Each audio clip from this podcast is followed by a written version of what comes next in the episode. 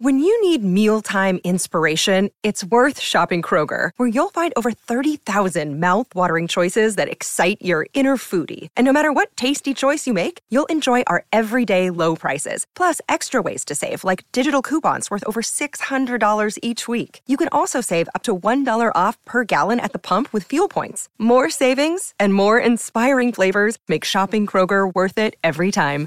Kroger, fresh for everyone. Fuel restrictions apply.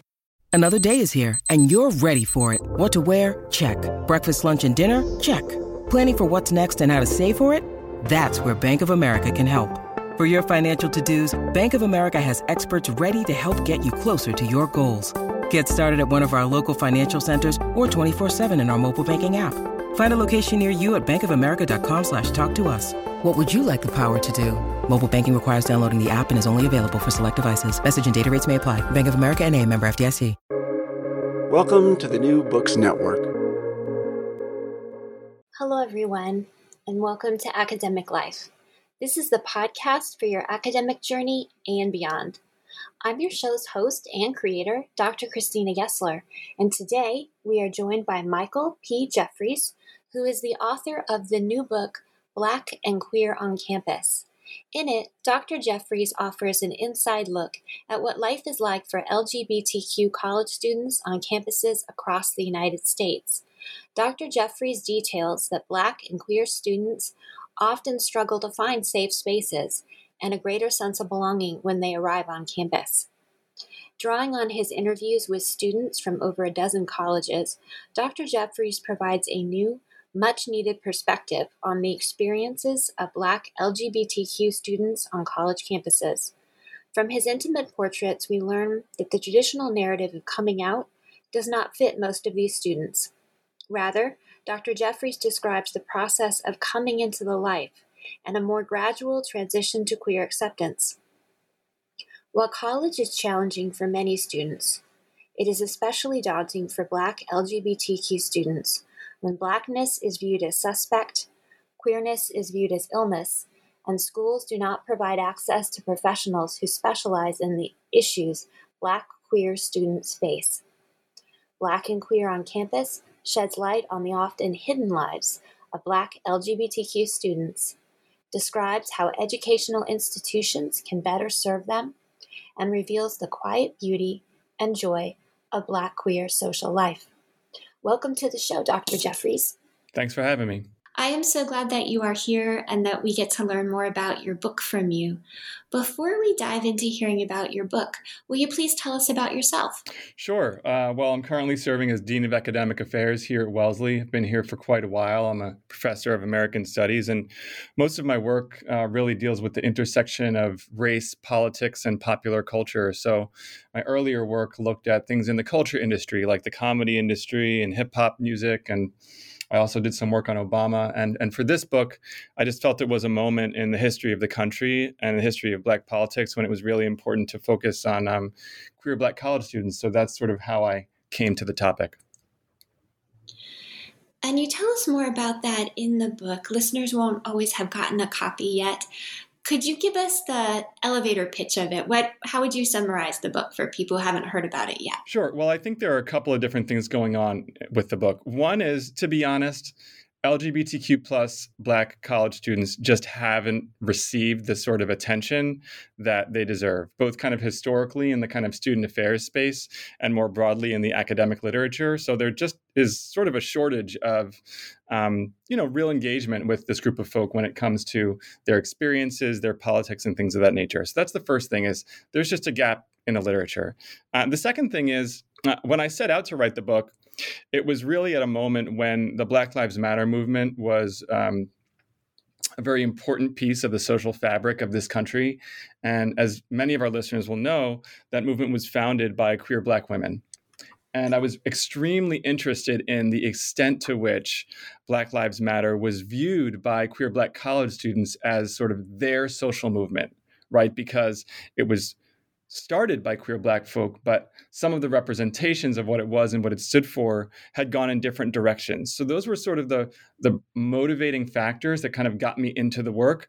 And then the more I, I spoke with uh, the students, the more I felt there was so much um, more to talk about than just their politics. I mean, at a very basic level, this is a look at what the day to day lives are like for LGBTQ plus students um, who are Black folk at both predominantly white institutions and at HBCUs.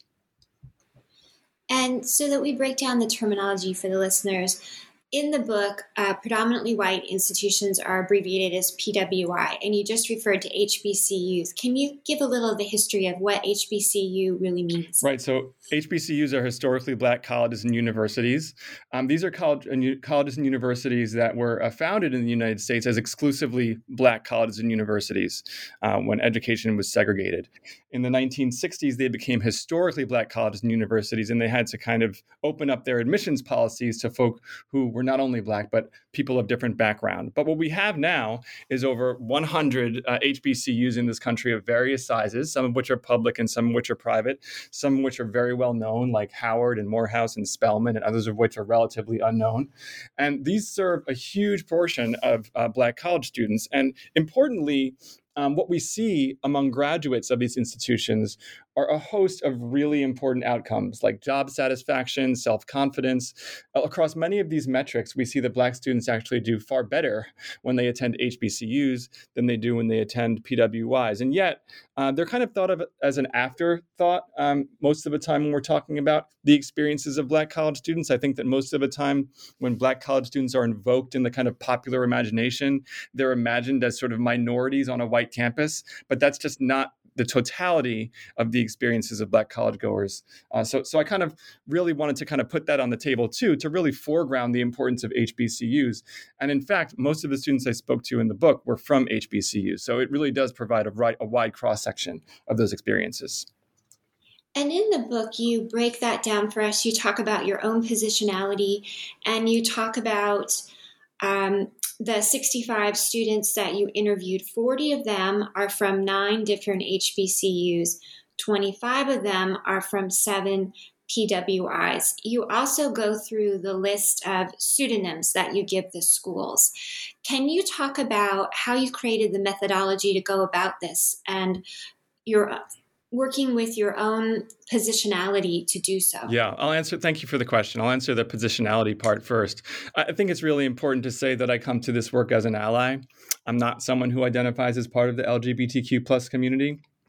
Uh, though I am black. So I have kind of many experiences and connections um, with queer black folk and love for queer black folk um, both in my family and in other spaces. Um, but it's not talking about it from a kind of personal sense of what I went through as a college student, right? So I wanted to say that right off the bat.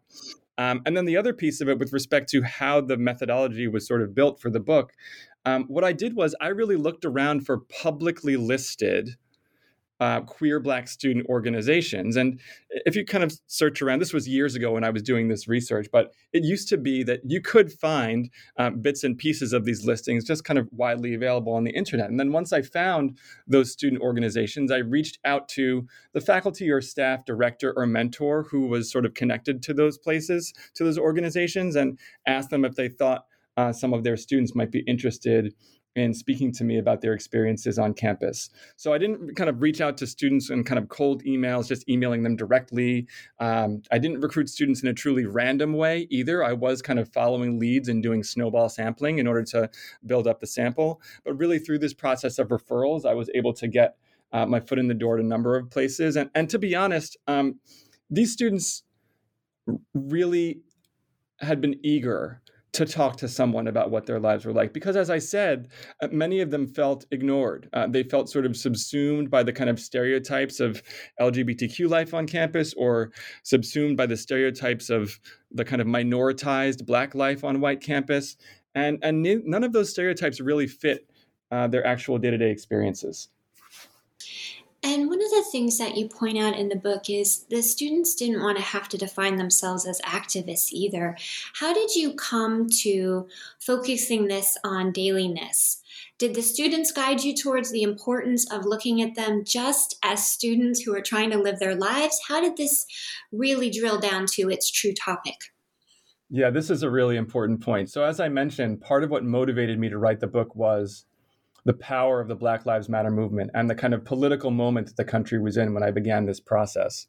So I sort of into it. I sort of went into it almost kind of naively assuming that I would find a more sort of activist, sort of um, a, more sort of activist orientation among the students because of the political moment and because of their positionality in it as queer black folk. And because I think we're in a moment right now when queer black visibility is as important as it's ever been, certainly to mainstream American popular culture. I mean, you look at the success of uh, queer black celebrities and authors and actors and musicians. That visibility is, is really fantastic and path breaking. And it suggests that sort of queer blackness is having its kind of political moment, right? So I was interested to see if that political moment was reflected in the day to day lives of these students. But then when I started speaking with these students, they really didn't describe themselves most of the time in political terms. Um, they thought of themselves as sort of, you know, just regular folk with the regular concerns of college students, right? Trying to study, trying to hold down a campus job at the same time as taking care of their academics, maintaining connections to family, navigating relationships with friends and significant others.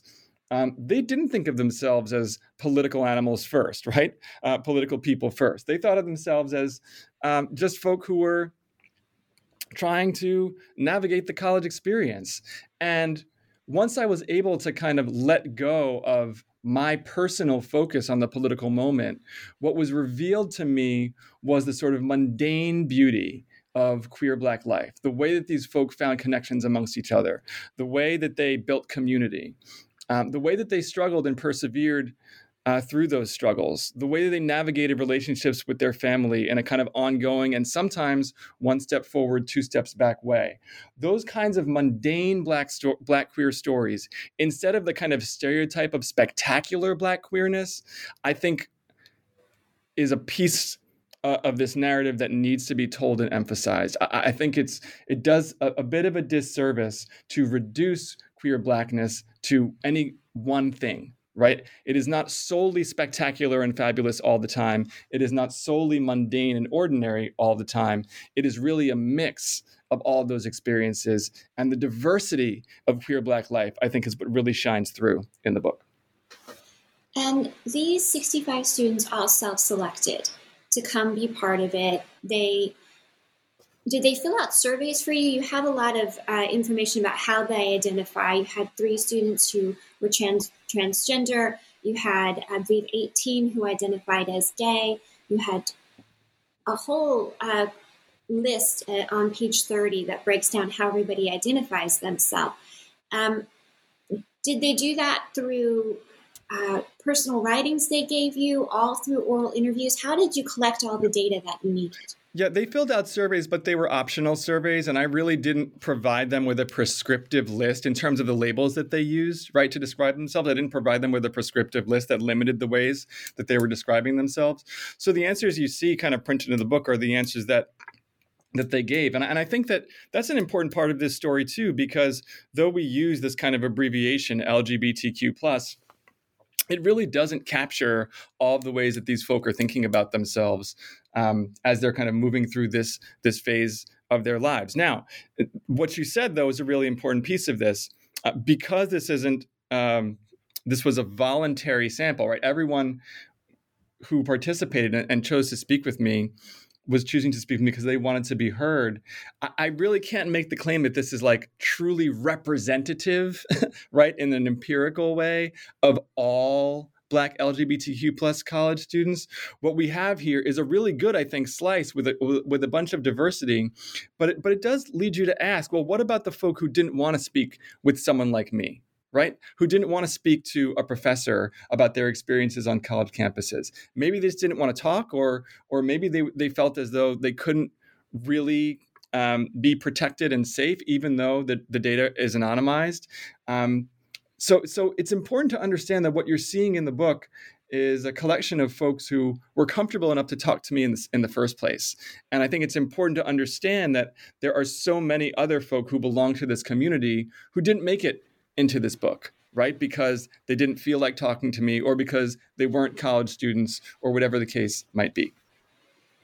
And you do uh, say that in the book, and that you're adding to the conversation. You're very um, careful and thoughtful in the part where you talk about fabulousness and how this is about more quiet lives, not to, for one way of being to take away from the other or to be pigeonholed. You can embrace fabulousness while living a quiet life.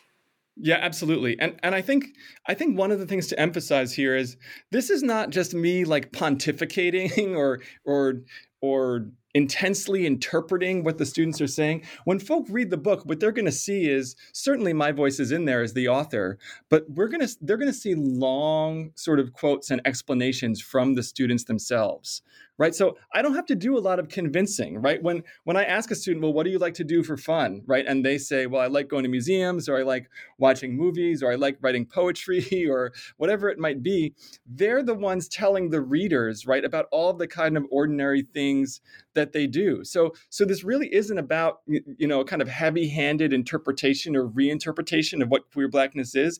It's about laying out what the students told me so that everyone can see there really is no one way to live this life and belong to this community. And it really does provide their voices right from the opening. We meet two different students who are leaving for college, and they both have very different uh, starting points. One, the stepfather is really encouraging um, them to go. The other one, the father is discouraging. Do you want to um, open it up for us with these two very different voices, these two very different ways of heading out on their paths? Yeah, so maybe I'll, maybe I'll just tell one to give a sense of it. Um, yeah.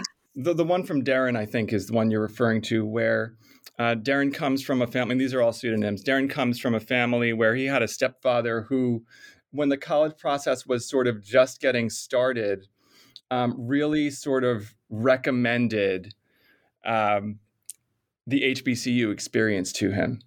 And Darren talked about how because this recommendation came from his family, it kind of gave him the sense of the family feeling of an HBCU. It gave him a sense of the kind of belief that his stepfather had in him, uh, the kind of mutual sense of identification. They could see themselves in each other. The stepfather could see himself in Darren. Darren could kind of see himself in the stepfather.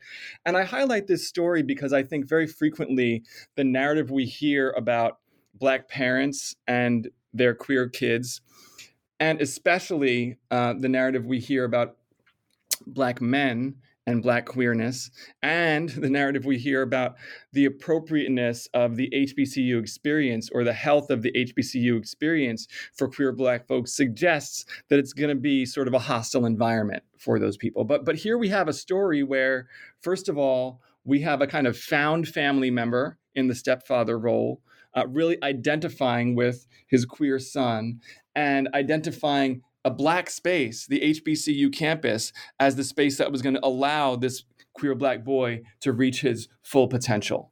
And, and that kind of story, I think, is one that we just do not hear very often when it comes to uh, these communities. Now, there are other stories, as you as you noted, where you could tell relationships between family members were really really strained. Sometimes there was a, a heavy degree of religiosity that really influenced the parent and child relationship.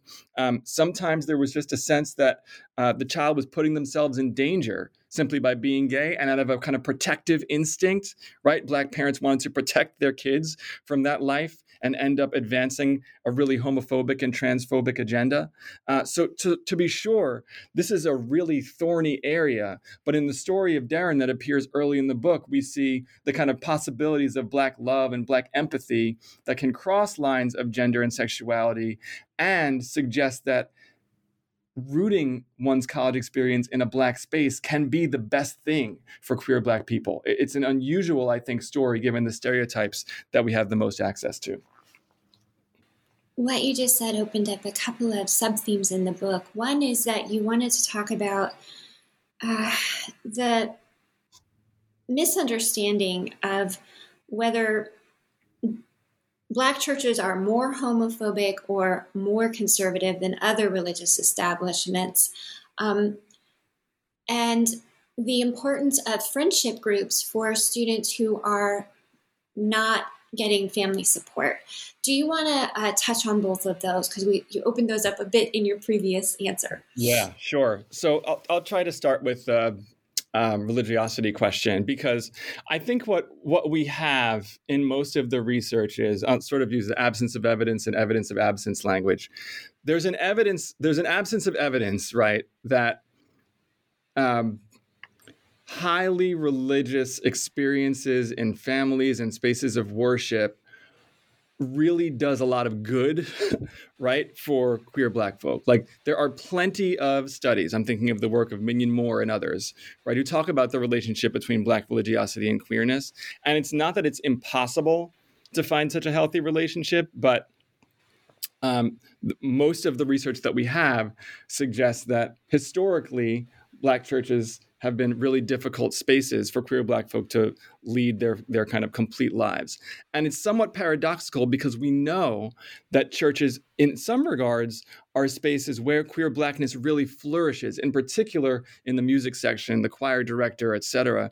Those are spaces that have been home to um, queer black flourishing for generations and generations, but it's sort of been unspoken and hidden in those spaces. And the more public facing leadership of the Black church um, the more public facing kind of pop cultural face of the black church has always required or requested a kind of subjugation of black queerness in the name of a politics of respectability and morality. And there's no better book on this than Cathy Cohen's fantastic work, Boundaries of Blackness. So if anyone wants to, to read a little bit more about that story, that's the book that I would recommend folks check out, right? So, so that's one piece of the story. On the other hand, right, what we have then are students who some of whom really do walk away from their religious communities that they were raised in uh, that some of whom experience this as a significant rupture with their family and find it really difficult uh, to relate to their parents and their siblings and their extended family because of a degree of religiosity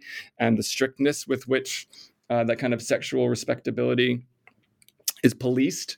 Um, but some of the students um, have found ways to think about their relationship to religion and their relationship to God and spirituality in ways that are self affirming. So, language like, I know God doesn't care about my gender or sexuality because God doesn't make mistakes. He made me the way I am, and it's not, and nothing about what he, what God did uh, is a mistake. So I have a personal relationship with God no matter what happens in the church when I go home. Right. So, so I think that on one hand, we have a kind of historical story of really kind of uneasiness and kind of paradoxical silencing in the in the black church when it comes to queer black folk, and on the other hand, we have a kind of emergent story of the kind of repair of black spirituality and a, a new journey in black spirituality and religion among many uh, young people who don't want to let it go altogether, but are trying to build communities that validate who they are. So, so that's kind of the first, uh, the first piece of it with respect to the religious story. And I think the second question you asked was about community building. I don't want to get it wrong, so can you kind of restate it for me? It was about the friendship networks they're building if they don't have the family support to. Uh, it's such an emotional time in college because you're deliberately going towards greater and greater challenges, and you need somebody who's got your back and for many students, they find friendship networks to be invaluable for that. Absolutely. So the notion of found families is a very well established notion, right? When we're talking about LGBT LGBTQ plus communities, right? This experience of um, feeling rejected, or not feeling rejected, being rejected by one's home family or birth family because of your gender and sexuality, and having to go out and rebuild a new family uh, from a community of people who aren't blood relation, but are nonetheless uh, people who provide love and care and support for you. That's not unique uh, to the students in the book. And to be sure, I found a whole lot of that right among the students who who really did talk about their friends um, as family members, who talked about uh, the bonds that they were building in college as bonds that they believed would last far beyond their, their time on campus. And I think that the important piece of this, uh, maybe there are two things worth worth emphasizing. One is that um, this friendship building process is heavily influenced by racial experiences. So it's not I mentioned the kind of found family phenomenon among LGBTQ plus folk, but often LGBTQ plus spaces aren't entirely welcoming for black folk because of you know the kind of historical patterns of racism. No matter what type of sort of community you enter into into this country, uh, you're going to find some of those issues. So that's one thing. And then I think the second thing is finding peers right? Not just um, not mentors who are older, but finding peers who are almost at the exact same developmental stage as you. Uh, that can really go a long way. So one of the things that struck me in the book was the extent to which they they use a kind of familial language to discuss uh, their friends. Um, not only brotherhood and sisterhood, but almost twinship. I mean, that was something that we heard, that I heard uh, repeatedly in the book, and this sense that you know I'm not doing this alone. I'm doing this along with uh, my fellow siblings, my siblings who are, really just like me. Uh, this is not an isol- This is no longer an isolated experience where I'm I, am i am feeling I'm living at home. I'm feeling isolated in my school or in my family. I'm do, I'm now living my life in a community for the first time. I think that was a really powerful element of going away to college for the young people that I spoke to. You talked in the book about uh, queer Black students taking on responsibility for making spaces that are specifically for queer Black students. Can you share why generically queer spaces, for lack of a better word, didn't work? That you, you talk about the pervasiveness of white racism, um, and so that may be a, a a topic you'd like to address separately or, or in addition to this. But the idea of opening a, a space for queer students may not be as inclusive as the ally thought it was going to be. Yeah. Um, so I'll try to sort of talk about recap a couple of experiences that the students described in the book as a way to try to get at the question. So, one of the things that I heard from students was that you know, maybe they were going to the meeting of the kind of general queer student union, a, a multiracial, multi-ethnic queer student union that doesn't have to, anything to say about race as part of its charter. And they would go to these meetings and the kinds of things that they would talk about in these meetings just didn't really suit the cultural interests or priorities of these uh, queer black students that I discussed. So anything from like the kind of music they would play to the kind of food they would eat to the kind of TV and movies that they would discuss, all these kind of benign, seemingly uh, kind of features of the cultural space of the group just didn't fit do you know what I mean? Like, like nothing, nothing so uh, uh, hostile, outwardly hostile, happened in the meeting, but just a sense that these folk just had really different cultural interests and home experiences than many of the, the students had, that many of the black students had. So that's one way in which the fit was kind of awkward, right? That's one way. A second way in which the fit could be kind of awkward was these more general LGBTQ plus student unions, open to folk of all backgrounds, would be inclusive of people of color, but they would almost, it, it seemed to some of the students in the book like their inclusion was predicated upon an expectation that they would then speak up for the whole group right? So then they were there not only on their own terms, but they were there to represent all queer black folk, right? That and that was a pressure that they just really didn't need. I mean, something they experience in their classroom too sometimes. Um, so there was one that was another thing that kind of made the experience awkward. Thirdly, there was a sense that sometimes they would go to these meetings or in their associations or friendships um, with um, white queer student, queer white students.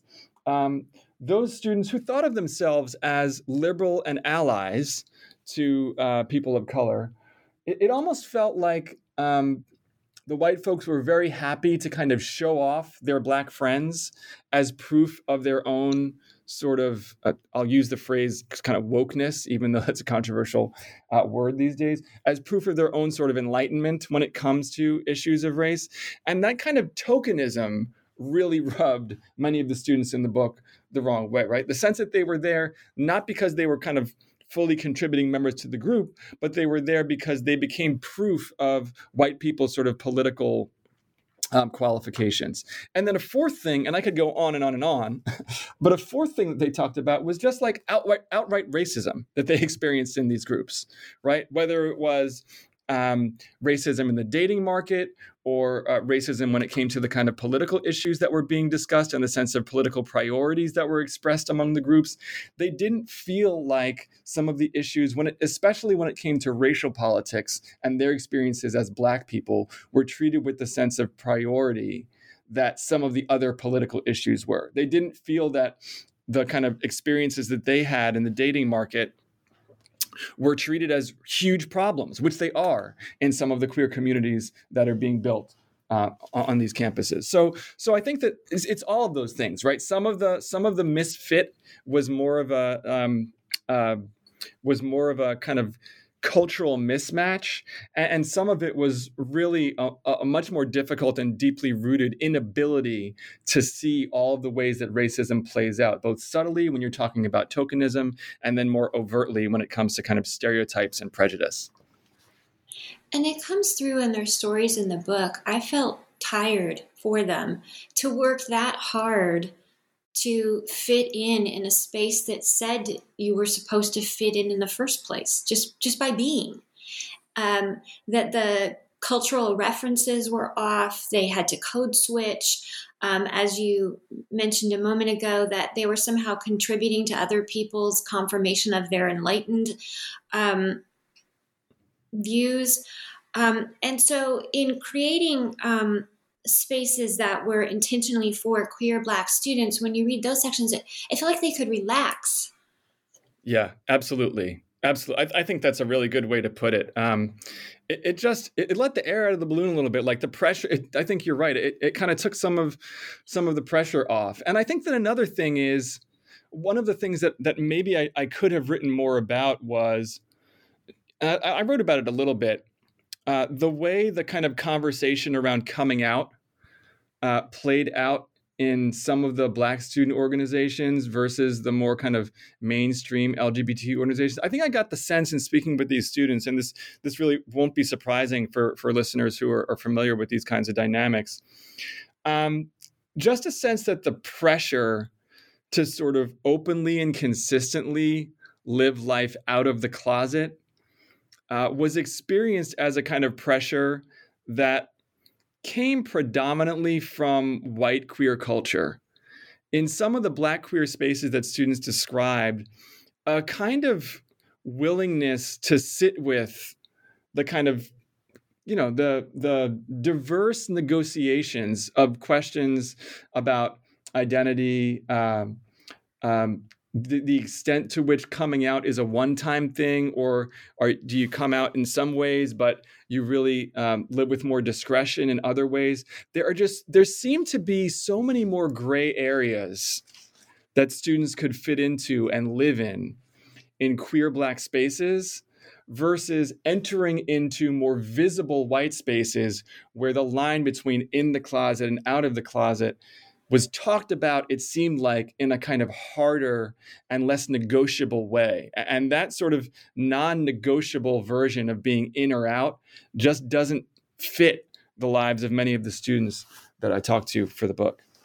Chapter four is called "Coming into the Life," and it picks up on what you what you just mentioned. That it's not so much about coming out as it is about coming into the life as a more gradual transition to queer acceptance. I also got the sense from reading it that these students who self selected to come talk to you, to share with you the voices that you captured, these were students whose authenticity they wanted to be internal and not from an external gaze. Yeah, yeah. I mean, the coming into the life language, again, I have to refer to the work of queer black scholars who have come before me not my language. You know Mignon Moore is someone i've cited earlier in our conversation. Uh, she writes about this very eloquently in, in her work. Um, there's a sense of you described it as being sort of welcomed into an extant community existing community. And i think it's not a one-time welcoming. It's a process of negotiation and figuring out how am i going to um, present myself? How am I going to um, understand my own identity in a context where I'm not willing?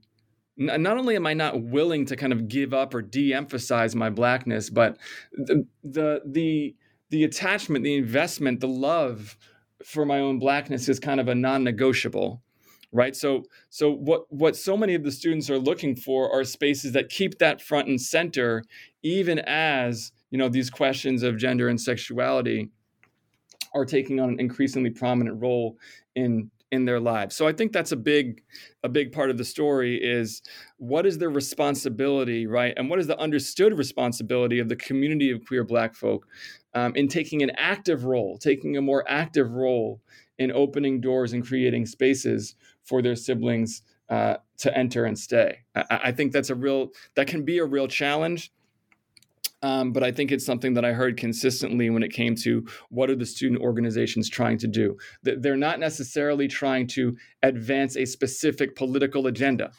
They're trying to spread their arms wide enough to get their arms around anybody who might want to come in and sit.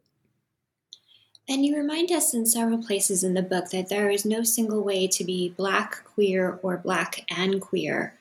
Um, and that faculty and student affairs staff should be leading, not following on these issues. That was a, a point that was brought up later, but it comes through in the students that they have enough to do. They have homework, they have on campus jobs, they have friendships to build, they have themselves to get to know, they have family relationships to navigate.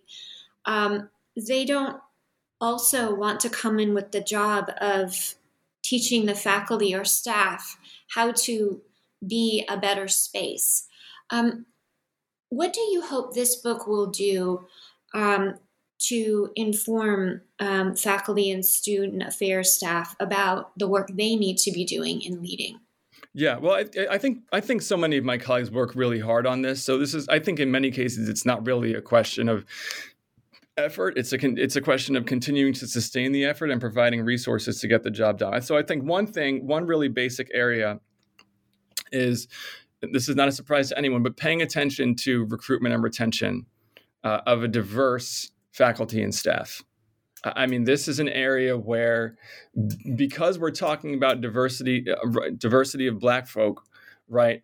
to think that you're going to have in any kind of organization where just a couple of people are looked to over and over again anytime a quote unquote black issue arises is a mistake. It creates a uh, an unnecessary burden on on the few the few black folk who are in the organization, and and it kind of distorts um, the answers that are arrived at as truly representative of black experiences or black opinion. So so I think that when you have the opportunity to create a diverse staff um, with diverse exper- diverse black experiences you create ways for students to look to adults as mentors to find people that they can connect with to imagine a future right for a 20 year old person to see a 40 year old person who maybe walked in their shoes it enables them to imagine a future beyond the present moment when things might feel tough so i just think you know increasing the diversity and, and retaining diverse faculty and staff is one huge piece of the story. Another thing on the academic affairs side is um, so much of the learning and community building around these issues happens in the classroom, right? So if you're a college or university that has doesn't have any strength or resources poured into um, academic areas like women's and gender studies or queer and trans studies or um, some of the critical ethnic studies disciplines, you're not going to be providing the kind of environment that students um, can can really thrive in to help understand the world that they have to navigate, to understand their own histories, because so many of these histories, uh, queer Black histories, are hidden from students all their lives. And when you think about the kind of book banning that's going on in various states around the country right now, there's no better example. So I think that unearthing some of these histories and allowing the students to understand their own power, their own legacy as members of queer of queer Black community that has deep, deep roots and a whole lot of glory to draw upon, I think that's a really important part of the story too. So on the academic side, right, we need to teach this stuff, and on the student affairs side, we need to build out uh, an organization that really reflects the diversity of our student body. You talked early on about when students are selecting a school, and some of the students selected an HBCU, uh, and some in your study selected a PWI, and that when they go to campus, they're looking to see who works there. when they're students, they need to find someone who can be their mentor um, and who can be their advisor, who they think will understand and respect them. Um, and so the retention of um, faculty and staff who are um, diverse is incredibly important to students being supported throughout their education. Yeah, it's huge. It's huge, and and I think that it, sometimes what happens is faculty in fa- in their role as faculty get sort of drawn into the these other roles as um, advisors to student groups or student clubs, not necessarily only in the LGBTQ plus space, but but in other kinds of spaces too. And that that I think has always been kind of a healthy part of the job. But we have to recognize as administrators, right, that that is if that is part of the job, it needs to be recognized. It can't be the kind of invisible labor that faculty are expected to do on top of right all the other stuff that they have to do with respect to publishing and teaching, et cetera, because it's vital. I mean, what we're doing here is on these campuses is we're building a community of learning, a, a real community where we're where we're relying upon each other, where we're talking to each other face to face where we're sharing physical space with each other. We're in the same space with each other. Uh, that kind of residential community of learners is core to the college experience. And that's a great strength of the college experience. We have to make sure that the burden of the labor, it's not only a burden, it's also a privilege, but we have to make sure that the labor is really understood and fairly compensated because it does make a huge difference. Students, as you said, students are perceptive. Students know what they're looking at when they go to campus visits. They listen to their peers who are hosting them about what life is like there. So, so oftentimes they arrive, and they arrive, and there aren't that many surprises. It's kind of like what you see uh, is what you get. And for the mentor or the professors that they had heard were allies or were helpful or who would understand because they'd lived a similar experience to not have burned out and be unable to be available or to have exited the the job. Yeah no no question. I mean look this is the these kinds of retention issues are are you know we know where much of this burden falls.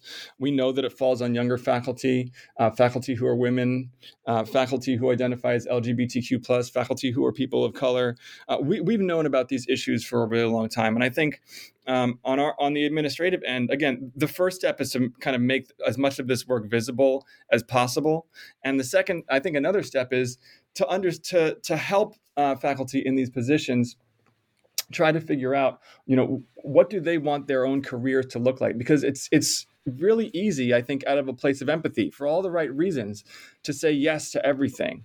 But you have to have a kind of uh, departmental culture and administrative culture that allows these faculty especially early career faculty uh, to chart a course that they feel most comfortable with. And that that is a balance i think that everyone uh, who wants to do this work and pay it forward has to has to learn to strike and we on the administrative side just have to be supportive as they navigate that terrain. The way the book is structured, you emphasize your role as listener.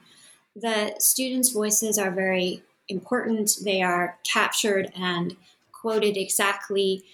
You dedicate the book uh, to your family and friends, but also to all the students who participated it's clear that you feel really listening to students is very important. Have you heard from anyone in the study about how they've received the book now that it's out in the world? I haven't had those kinds of conversations, but but what I remember from doing the interviews was, that, you know, sometimes in the immediate aftermath of interviews, if I would send them the transcript, I, I did hear some of those comments. Again, you know, we I, I, these conversations were in many cases, you know, an, an hour or more. So it's a short. T- I didn't know these folk for all that long, but you know, you you build a relationship with someone when you have a, a conversation of a personal nature with them for one hour, and um, for the most part, like they really loved it. Like they loved having the opportunity. They didn't so much care that it was me, but they they loved having the opportunity to just reflect upon their experiences. It's it's something that maybe they didn't get to do so much. They didn't feel like anybody really um, was as interested maybe as I was, but but I think they were just hugely appreciative to to kind of hear their own voice, to see the words on the page, um, to to to kind of think through and affirm uh, all the things that they had done and how far how far they had come. I mean, I, I, think especially when I was speaking with students who had been on campus for a while and could reflect on what it was like from the first day they showed up until their senior year when I was speaking with them. Uh, these were folk who had come a long way who didn't know what they wanted to do when they arrived in college and had really found a sense of purpose, who had might have had a really strained relationship with their family when they went to college, but had slowly been dragging it in a more healthy direction and now felt like wow, uh, things are so much better with my dad now than they were when I left. And they're better for my sister because of what I was able to do with my dad. I mean, having the, having the opportunity to reflect on that kind of progress, I think was something that was really, uh, really powerful. Um, so, so uh, that was that was a gratifying part for me. Was you know the students who who did come to me after and say, you know, that was a great conversation. I'm so glad there's going to be a book about this now. We only have a few minutes left. Um, what do you hope this book sparks for listeners? Well, you know, this is this is a first swing at this thing. Um, we still do not have enough real engagement with young queer Black folk in terms of like on the academic side prioritizing their voices and it's really important just in the sense of we want to you know represent and understand everyone's experiences but also because you know because of the black queer radical tradition and the ways that so many of the foremost thinkers and activists in this tradition presaged the most important work that we've seen in terms of political activism and radical thinking. Like, this is, in my view, one of the great wells of political imagination in this country the Black queer radical tradition. Whether you're talking about Bayard Rustin or Stonehill, uh, the, the, the, uh, Stonewall uh, uprisings, um, we need to understand how much radical political imagination rests within this community of folk. And it's not a matter of extraction, it's a matter of nurturing. It's a matter of being willing to follow, being willing to listen without the expectation that they're going to take up the flag and be the vanguard forever and ever and ever. But I just think we have a lot to learn here all of us have a lot to learn here when it comes to political imagination. Because the reality is these folks have had to imagine a different way of life because of the racism because of the sexism the homophobia the transphobia. They've had to imagine different ways of life that allow us to get to a better place than where we are now right? When we have a kind of politics of of uh, hate and insult and polarization rather than empathy we're in desperate need of political imagination right now. And the Black queer radical tradition has been a wellspring of that imagination for generations. So I hope one of my great hopes for the book is more and more people return to this source right return to this source and partner with and listen to right all the leadership that's contained within these communities. And then on the, on the other side, I just think this is a moment for higher education when higher education is under attack and it's under attack from a variety of different sources. And I think that one of the things that the book does is it shows the value of these four years, or sometimes, you know, more than four, for people who are in this age range to go away from their families, live in residential communities, and build bonds between each other. I mean, these are these are powerful stories of self-affirmation and the ability to imagine a future for oneself. And in my view, it's an endorsement, despite all the problems on these college campuses, it's an endorsement of the power of this four-year or six-year experience for people who are able to go away to college. And we need to provide that experience and make it a nurturing and affirming one for as many students as possible. Thank you so much for being here today, Dr. Jeffries, and giving us a peek inside your new book, Black and Queer on Campus, available now from NYU Press. I'm Dr. Christina Gessler, and you've been listening to Academic Life. Please join us again.